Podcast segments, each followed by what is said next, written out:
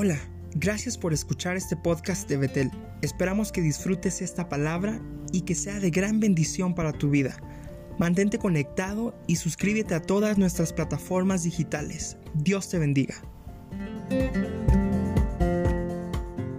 Pero el, día de hoy eh, es el contentamiento. No hablo de estar contentos, hablo de tener contentamiento.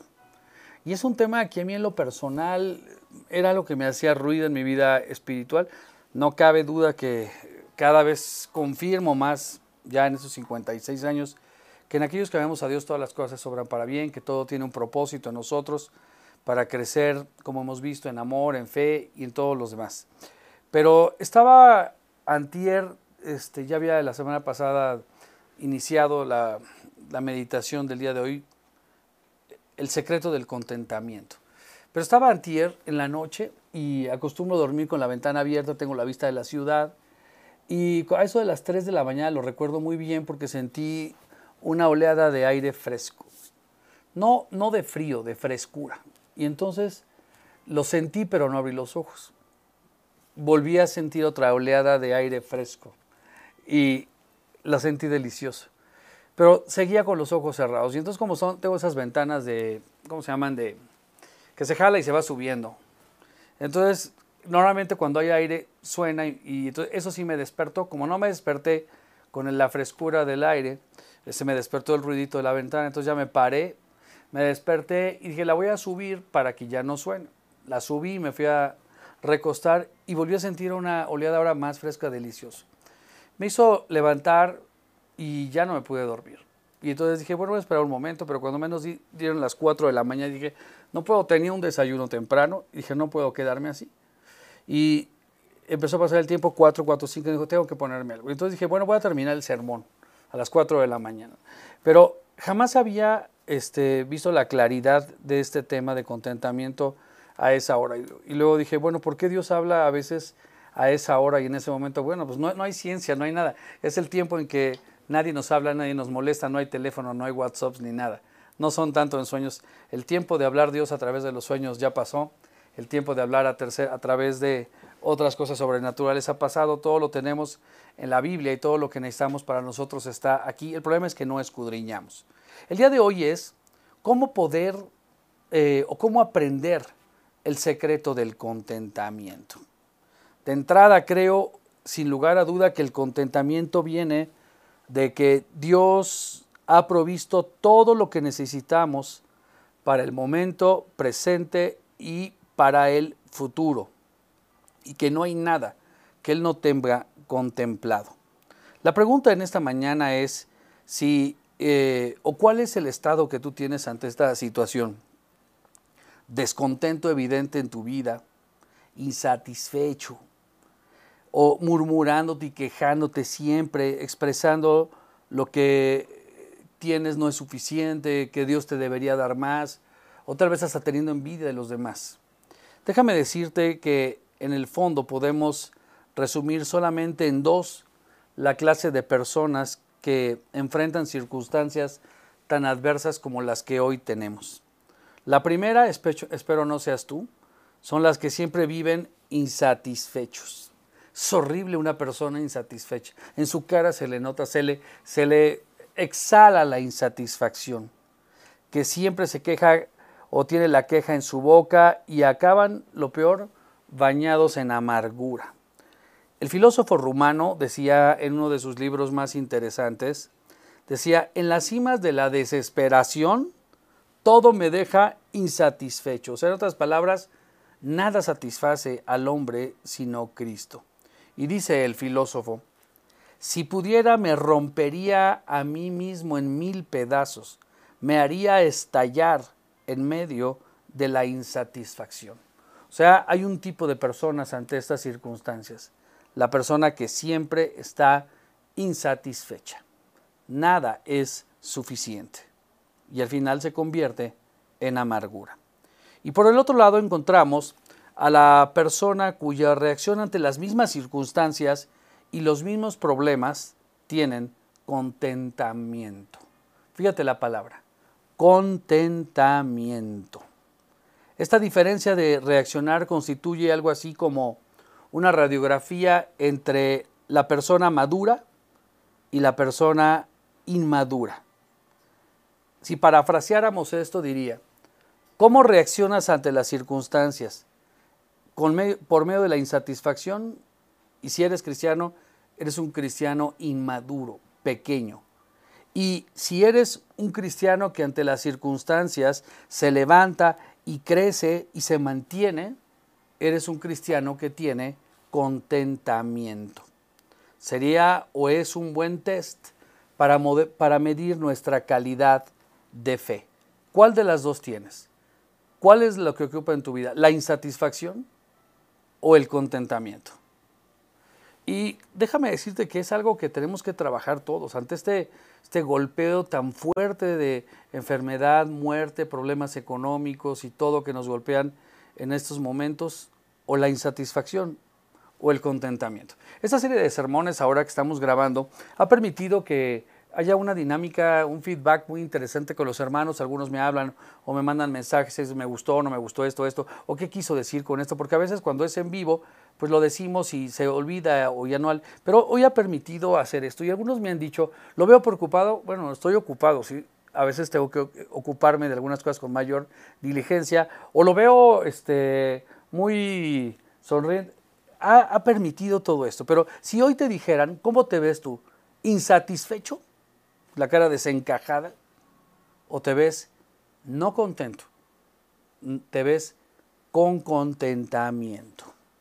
Ahora, lo importante es, ok, la Biblia dice que debemos tener contentamiento. Y surge la pregunta, ¿cuál es la clave para llegar, y fíjate, voy a usar la palabra, a aprender a tener contentamiento? Porque no es algo de que vas a la, a la tienda y le dices, dame un kilo de contentamiento. O no vas con el pastor y le dices, pastor, deme dos kilos de contentamiento. Es algo que tienes que aprender, aprender. El apóstol Pablo escribió estas palabras y no lo debemos olvidar, como voy a leer, en circunstancias muy complicadas. Estos, estos versículos que vamos a leer y que reflejan el contentamiento de la vida cristiana, no lo hizo junto a la playa, no lo hizo cerrado en su, eh, sentado en su auto nuevo, no lo hizo en medio de una oficina escribiendo esta carta a los filipenses, lo hizo desde la cárcel, desde Roma y en franco peligro, peligro de muerte. No lo hizo con tranquilidad ni lo hizo con comodidad, sino desde la angustia de una situación profundamente perturbadora. ¿Cómo podría entonces el apóstol Pablo escribir lo que podemos encontrar en la carta que escribe a la iglesia de Filipo, a los que se les llamamos filipenses? Y lo voy a leer en Filipenses capítulo 4, versículo 11. Si lo buscan en sus Biblias, yo lo voy a leer en voz alta para que lo podamos todos tener a la mano. Dice así, Filipenses capítulo 4, versículo 11. Pero me voy a referir, o estás insatisfecho o tienes contentamiento. Voltea al que tienes junto al que estás viendo ahorita. Pregúntale a tu señora, ¿qué cara tengo? Y ella va a decir, guacala, tienes una cara de insatisfacción todo el tiempo. O volteas y le dices, tú tienes contentamiento porque tienes al Espíritu de Dios en ti. Dice así el 4.11. Dice, bueno, yo no tengo nadie que me diga nada, así es que yo volteo y tengo que verme al espejo y escuchar a la ventana. Dice así el versículo 11.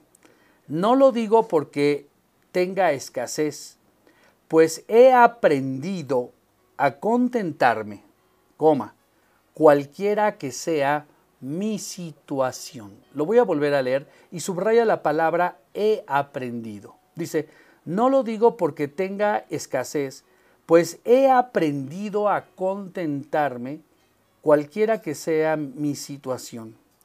Sé vivir humildemente y sé tener abundancia. En todo y por todo estoy, y vuelve a subrayar, enseñado, así para estar saciado como para tener hambre, así para tener abundancia como para padecer necesidad. Versículo 13, versículo de todos conocidos y muy mal usado, tanto por predicadores, a veces por pastores, a veces por maestros, fuera de contexto, versículo 13, todo lo puedo en Cristo que me fortalece. ¿Cómo podría el apóstol Pablo escribir estos maravillosos tres versículos en medio de la cárcel a punto de ser decapitado. El secreto del contentamiento del apóstol Pablo se encuentra en dos frases que describen sendas experiencias espirituales que marcaron su vida misionera, espiritual, con Dios. La primera de ellas consiste en aprender y adaptarse y aceptar cualquier situación.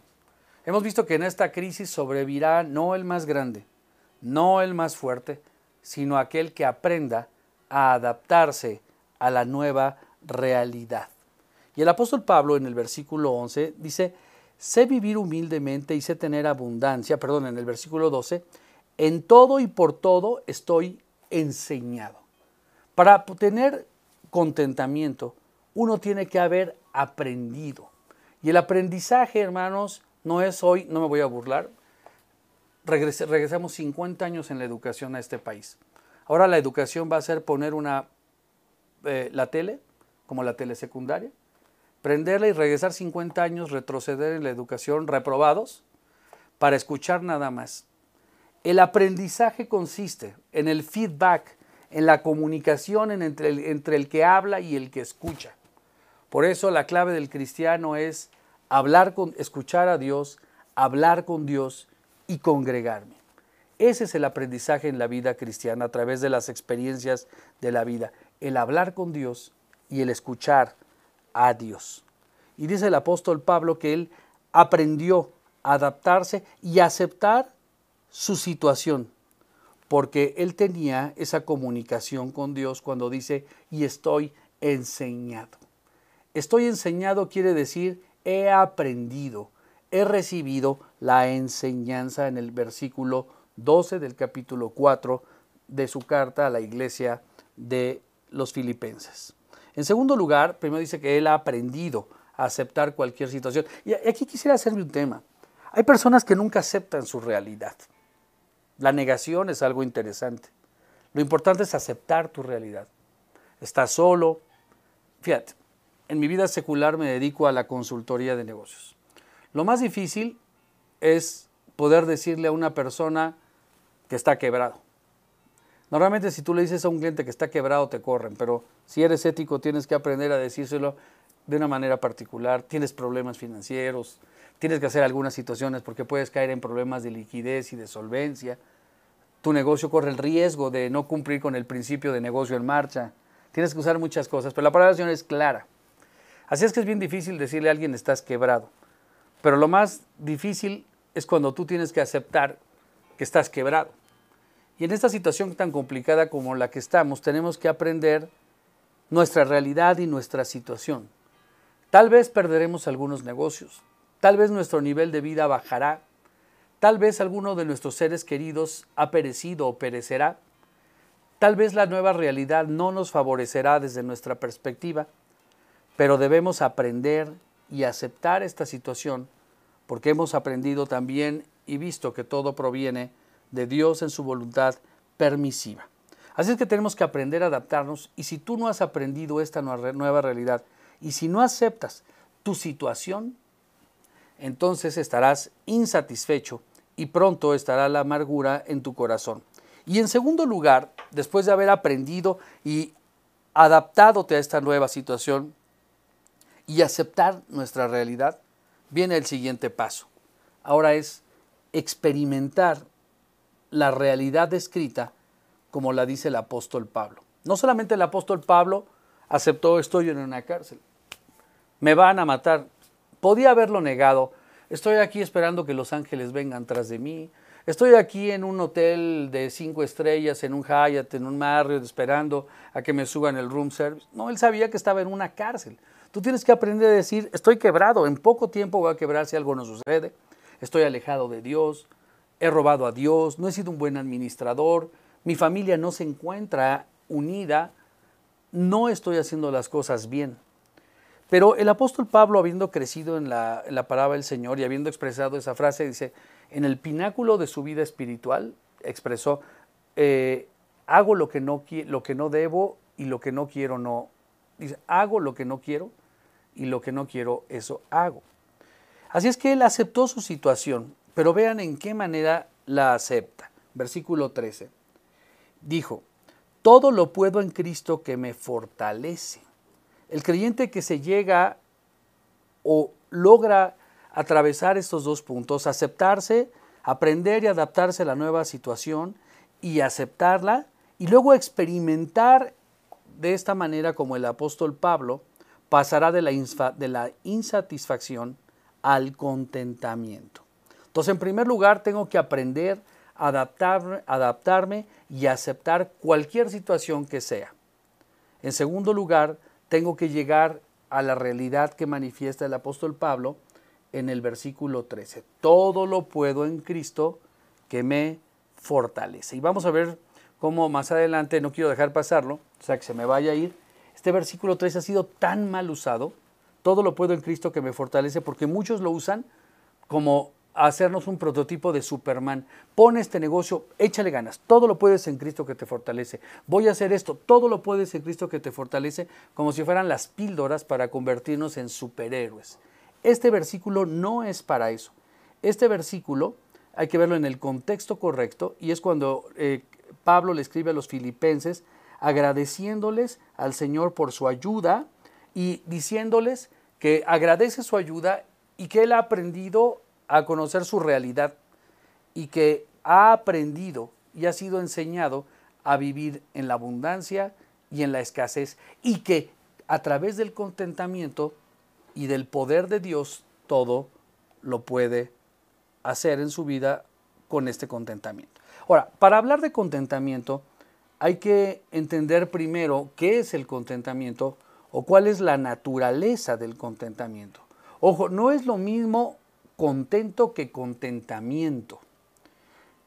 No me quiero meter en vocablos griegos, no es la intención, ni tenemos el tiempo, ni es mi estilo, ni, ni, nada de esto, pero a veces hay que eh, diferenciar con cuidado acerca de esto. ¿Qué quiere decir el apóstol Pablo al, afirmar, he aprendido a contentarme? Viene de un vocablo griego que se llama autar, autarkeia, que nos puede dar mucha luz acerca de su significado. Implica no depender de, implica estar por encima de las circunstancias y hacer énfasis en la autonomía de los problemas, de los dolores, de las angustias en que podamos estar pasados. En otras palabras, es no estar ligado a los problemas, a las circunstancias y a las desgracias de esta vida. Eso es lo que significa el vocablo griego de contentamiento.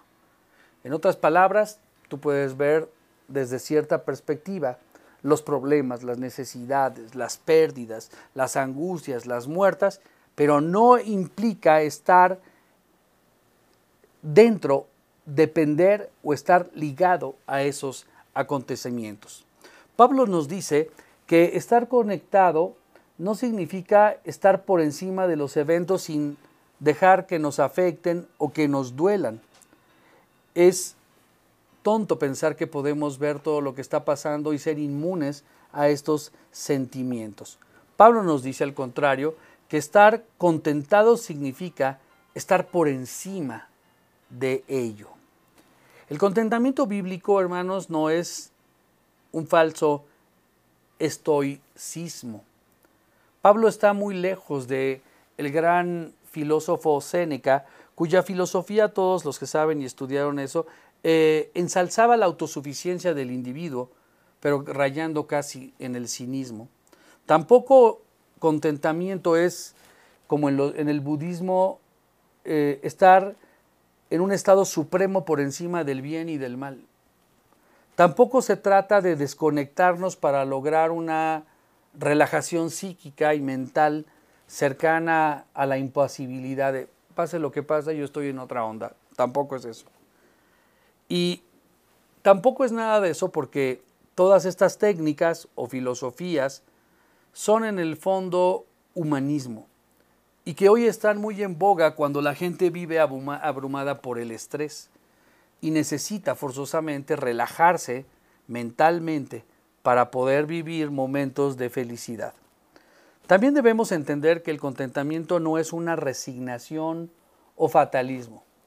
A veces usan uno Dios da y Dios quita. Alabado sea el Señor. Y bueno, sí forma parte de nuestra creencia este, cristiana en el sentido de que todo proviene de Dios y todo tiene el control de Él, pero de Dios nunca provienen cosas malas, sino cosas buenas.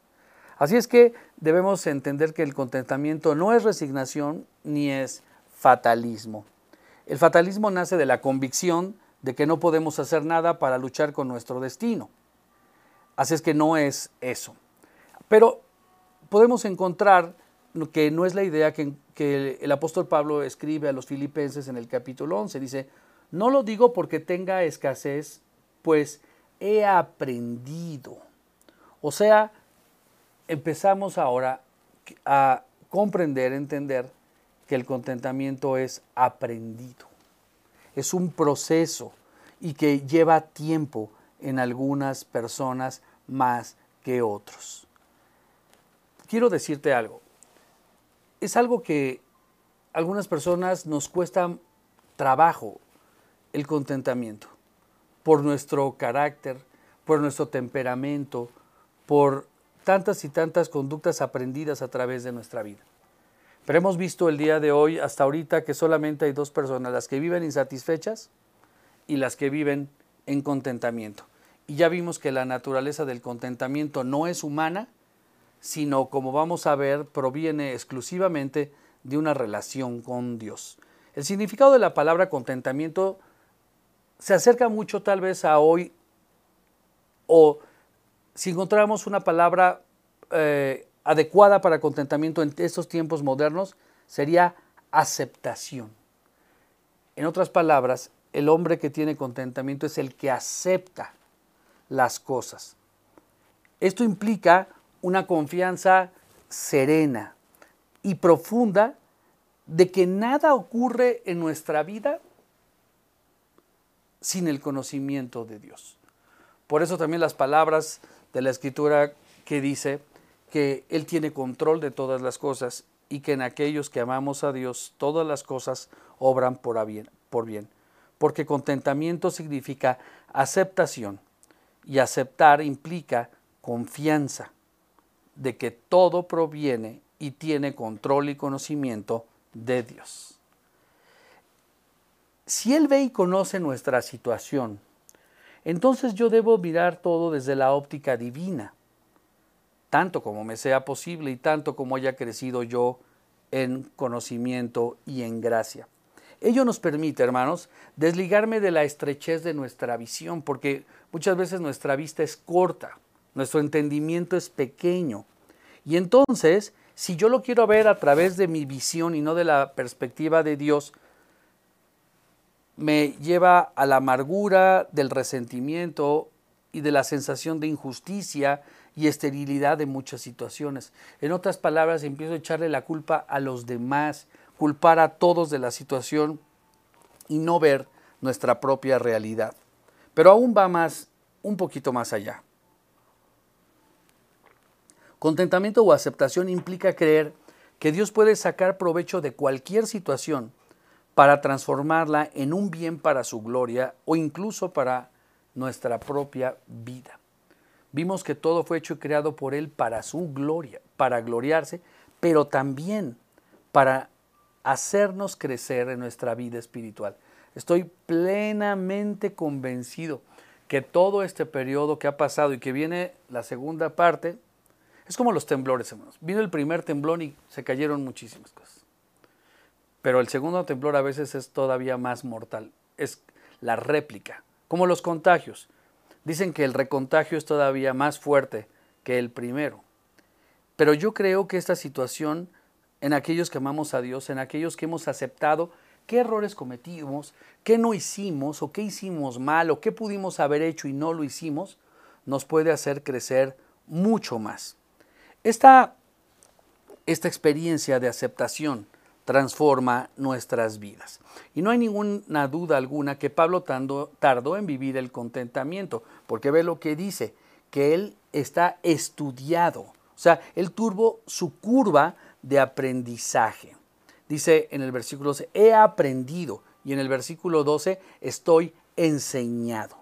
Así es que si el contentamiento es mirar desde una perspectiva divina, ello va a requerir tiempo. Él dijo que aquel que comenzó la obra la terminará.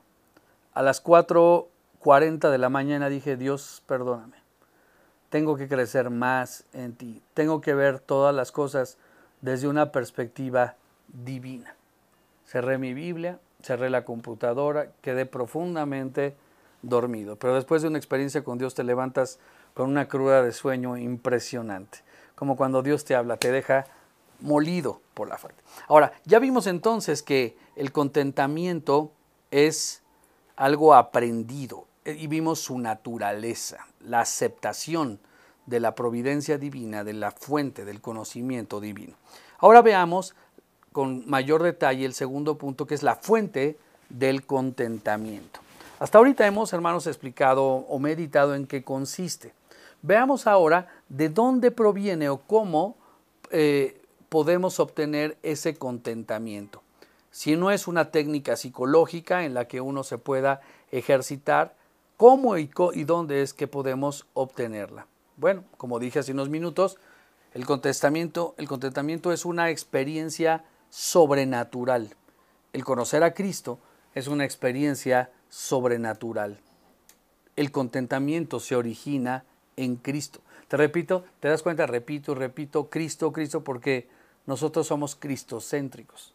El centro de nuestra vida es Cristo. Todo lo puedo en Cristo que me fortalece. Ahora, es una experiencia sobrenatural, el contentamiento se origina en Cristo y ello nos lleva a la segunda experiencia que el apóstol Pablo expresa en el versículo 13. Todo lo puedo en Cristo que me fortalece. Los versículos 11, en los versículos 13, forman un todo inseparable. No hay un verdadero contentamiento sin Cristo. Fíjate, no hay un verdadero contentamiento sin Cristo. En realidad, esta es la clave de todo este pasaje, sino de toda la vida cristiana. Sin Cristo no hay contentamiento. Pero observa y me encanta cómo la Biblia usa las preposiciones en el castellano. Pablo utiliza la palabra todo lo puedo, fíjate, no dice por Cristo, todo lo puedo con Cristo. No, no dice así. No dice todo lo puedo por Cristo, todo lo puedo a través de Cristo, todo lo puedo con Cristo. No, dice todo lo puedo en Cristo. Y esto es así porque se trata de un estado vital. Cuando recibes al Señor Jesús en tu corazón, Él entra a tu vida, Él cambia tu vida. Y como el apóstol Pablo decía mismo, ya no vivo yo, sino vive Cristo en mí. Tristemente, o felizmente, el contentamiento no es para los no creyentes. Para los no creyentes, aquel que no tiene a Jesús en su corazón, la insatisfacción es la evidencia de su vida. Para aquellos que hemos recibido al Señor y que buscamos su gracia y buscamos ser aceptos a Él, es una experiencia continua. Él vive en mí y yo en Él. No es una experiencia esporádica, por intensa que sea, sino fíjate, es una relación permanente. Y Dios busca relacionarse con el hombre. Dios busca relacionarse contigo a través de Jesucristo. Pero Él extiende tu mano y te dice, ven a mí. ¿Cuántas personas hoy están buscando que alguien les tienda una mano? El gobierno no te va a ayudar, ni tiene, ni quiere, ni puede. Los bancos no te van a ayudar. El muerto no va a levantarse de la tumba y va a regresar a ti. La familia, a veces sí, a veces no. Pero Cristo siempre tiende una mano de amor, un brazo buscando tener la tuya. No es una experiencia esporádica el contentamiento. Debe ser una relación permanente, un estado permanente. No es un encuentro ocasional como la de un paciente con su psicólogo. Cuando tú vas con un psicólogo, llegas mal y sales bien. Bueno, hasta que te cobran la cuenta, ¿no? O si vas con un consejero, sales animado de la consulta, pero a las tres cuadras ya se te bajó. Recuerdo en los años 80 que había el círculo de los... Em, cuando vino la crisis del anatocismo y que todos perdían sus casas, había grandes concentraciones de personas y había personas que se volvieron riquísimos. Llegaban y todos eufóricamente se ponían a gritar, yo sí puedo, tú, todos podemos. Y toda la gente saltaba y gritaba. se llamaba el club de los, mm, de los optimistas. El club de los optimistas. Pero a las tres cuadras era el club de los pesimistas. Porque en Cristo es diferente, es un estado permanente. Y la explicación a esta realidad espiritual la encontramos en la frase que dice el apóstol Pablo, en Cristo que me fortalece. La palabra original viene de un eh, vocablo griego que significa dinamis, alude a una fuerza increíble, una fuerza espiritual. Es la energía espiritual de un hombre vivo. Cuando le entregas tu vida a Jesús, Él toma tu mano, entra a tu vida y se vuelve una relación permanente para poder tener ese contentamiento y no esa vida de, insatisfacción que podemos tener. Eh, déjame checar el tiempo para ver cómo andamos con esto. Pero podemos encontrar eh, en estos tres versículos que el apóstol afirma con claridad que si estamos en Cristo, fíjate, no con Cristo, sino estamos en Cristo, podemos afrontar y superar cualquier circunstancia, por dura y difícil que sea. Esto es como un pulso, una lucha en la que yo soy más fuerte porque estoy en Cristo. Ninguna circunstancia podrá derrotarme. El eco más cercano a esta idea, fíjense, es el pasaje excelso que encontramos en Romanos 8, 35 al 39. Es largo, por eso lo voy a leer. Dice, nada nos podrá separar del amor de Cristo. O sea, es lo mismo ninguna cosa nos podrá derrotar, porque en todas estas cosas somos más que vencedores por medio de aquel que nos amó, como dice Romanos 8, 37. Entonces el contentamiento, hermanos, es la relación en Cristo que nos permite dejar una vida de insatisfacción, que nos da el poder para estar por encima de todas las circunstancias adversas difíciles que tenemos en nuestras vidas. Vaya que si yo esta, esta temporada he recibido eh, la prueba de crecer en esto. Eh, yo había probado ya problemas de muerte familiar, problemas familiares severos, una, una serie de, problemas, porque aquel que prometió también lo terminará. Yo sabía que tarde que temprano tenía que ser probado, tenía que ser pesado, en mi fe en la parte económica. Tampoco estoy diciendo que ya quebré ni me estoy desmoronando, ni mucho menos. Estamos siendo atacados, nos estamos defendiendo, trabajando y estamos en Cristo. No estamos con Cristo, estoy en Cristo y estoy seguro, estoy convencido, como dice el versículo 13, que todo lo puedo en Cristo que me fortalece porque Él vive en mí. Fíjate. No porque yo estoy con Él o Él está conmigo. ¿Cuántos te han hablado? Oye, ¿cómo vas? No, pues muy mal. ya sabes, estoy contigo, pero cuando les dices, oye, échame la mano, oye, este que no puedo. No, yo estoy en Cristo y Él vive en mí.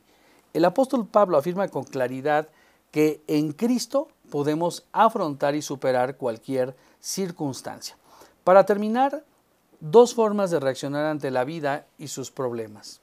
La amargura o la insatisfacción o la aceptación confiada del cristiano que tiene contentamiento. Y quisiera terminar en esta mañana con tres versículos claves rapidísimos porque el tiempo se nos agota. El contentamiento viene de creer que Dios ha provisto todo lo que necesitamos para el momento presente y que Él es el proveedor de todo lo que necesitamos en el futuro. De que Él vive en mí, él es mi Señor y mi Salvador. Salmo 73, 25 es hermoso. Salmo 73, 25 habla maravillosamente acerca de la base del contentamiento. El contentamiento es una relación. Él vive en mí. Él es mi Señor y mi Salvador. 73, 25 dice así. ¿A quién tengo yo en los cielos sino a ti? Fíjate, ese hasta si sigo leyéndole una lágrima puede rodar de mi mejilla. Dice, ¿a quién tengo yo en los cielos sino a ti? Y dice, y fuera de ti, nada deseo en esta tierra. Y luego encontramos en Filipenses capítulo 4, versículo 11, Filipenses capítulo 4, versículo 11, las palabras del apóstol Pablo también dice así, no lo digo porque tenga escasez, pues he aprendido a contentarme, cual sea, cual sea que sea mi situación. ¿A quién tengo más sino a ti? Dos, he aprendido a contentarme, cualquiera que sea mi situación. Y termina también el apóstol escribiéndole a Timoteo, primera Timoteo capítulo 6, versículo 6 al 8. Ve cómo terminamos el día de hoy. Increíble. Creo que esta desvelada, ese, ese viento fresco que el Señor habla en nuestras vidas es maravilloso. No quiero que me hable todos los días porque no duermo, pero eh, de esas veces que uno no se olvida de esos maravillosos momentos. Primera de Timoteo, ay, lo perdí más. Gálatas, Efesios, Filipenses, Colosenses, Tesalonicenses, primera de Timoteo. Dice así, primera de Timoteo 6, versículos del 6 al 8. Dice así, pero gran ganancia es la piedad acompañada de contentamiento.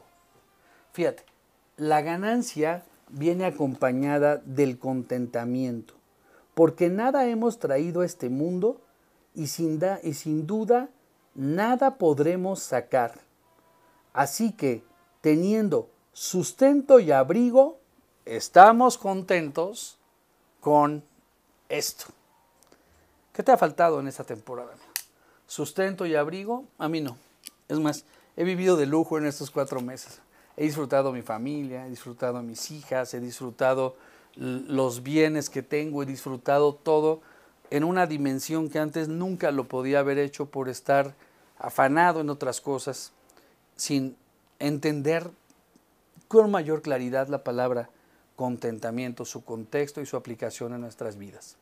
Y mi invitación en esta mañana es para ti que nos escuchas. Si eres cristiano y vives insatisfecho, reconcíliate con Dios. Pero si no eres cristiano y eres de los que escuchan este mensaje o alguien lo reenvía a ti y tú lo escuchas, yo te invito a que recibas a Jesús en tu corazón. Estar insatisfecho es lo peor en la vida. Nada te satisface. Si buscas satisfacerte a ti mismo, nada es suficiente. Si buscas satisfacer a los demás, nadie es monedita de oro. Al contrario, te reprocharán. Pero si pones tus ojos en Cristo, el autor y tu monturador de todas las cosas, él que murió en la cruz del Calvario por ti, derramó su preciosa sangre para que tú pudieras recibirla en su corazón y ser transformado. Él te puede tener y te puede dar la, la dicha de tener vida eterna, vida abundante en Él y tener lo que hoy hemos aprendido, el secreto del contentamiento. Oremos en esta mañana. Padre, te alabamos y te bendecimos y te damos gracias como creyentes que podemos tener contentamiento. Señor, si no lo hemos aprendido, perdónanos. Y si ya lo hemos aprendido, acrecienta esta relación contigo para que nuestro contentamiento pueda confirmarse y convertirse en la afirmación del apóstol Pablo en el versículo 13 al decir todo lo puedo en Cristo, o sea, puedo soportar toda adversidad, toda calamidad, todo problema, porque tú vives en mí. Pero si Señor, te pedimos en esta mañana por aquellas personas que no son tus hijos, aquellos que no han confiado en ti, aquellos que tal vez han escuchado de ti, aquellos que tal vez han recibido algo de la palabra de ti, pero que no han entregado tu vida a Jesús. Te pedimos por ellos, que el Espíritu Santo obre en sus corazones, que reconozcan y que entiendan que los amas, que puedes perdonar sus pecados si abren su corazón. Te pedimos por ellos. Y te pedimos, Señor, que nos tengas como iglesia de tu mano santa, llenos de ese contentamiento que podemos tener. En el nombre de Jesús. Amén. Hermanos, muchas gracias. Llevamos tres pasos. Uno, ¿dónde ponemos nuestros ojos? Dos, poner nuestras peticiones delante del Señor. Y hoy me encanta el tema, aprendiendo el secreto del contentamiento. Que Dios les bendiga y nos vemos en la próxima edición de nuestra meditación dominical. Bendiciones para todos.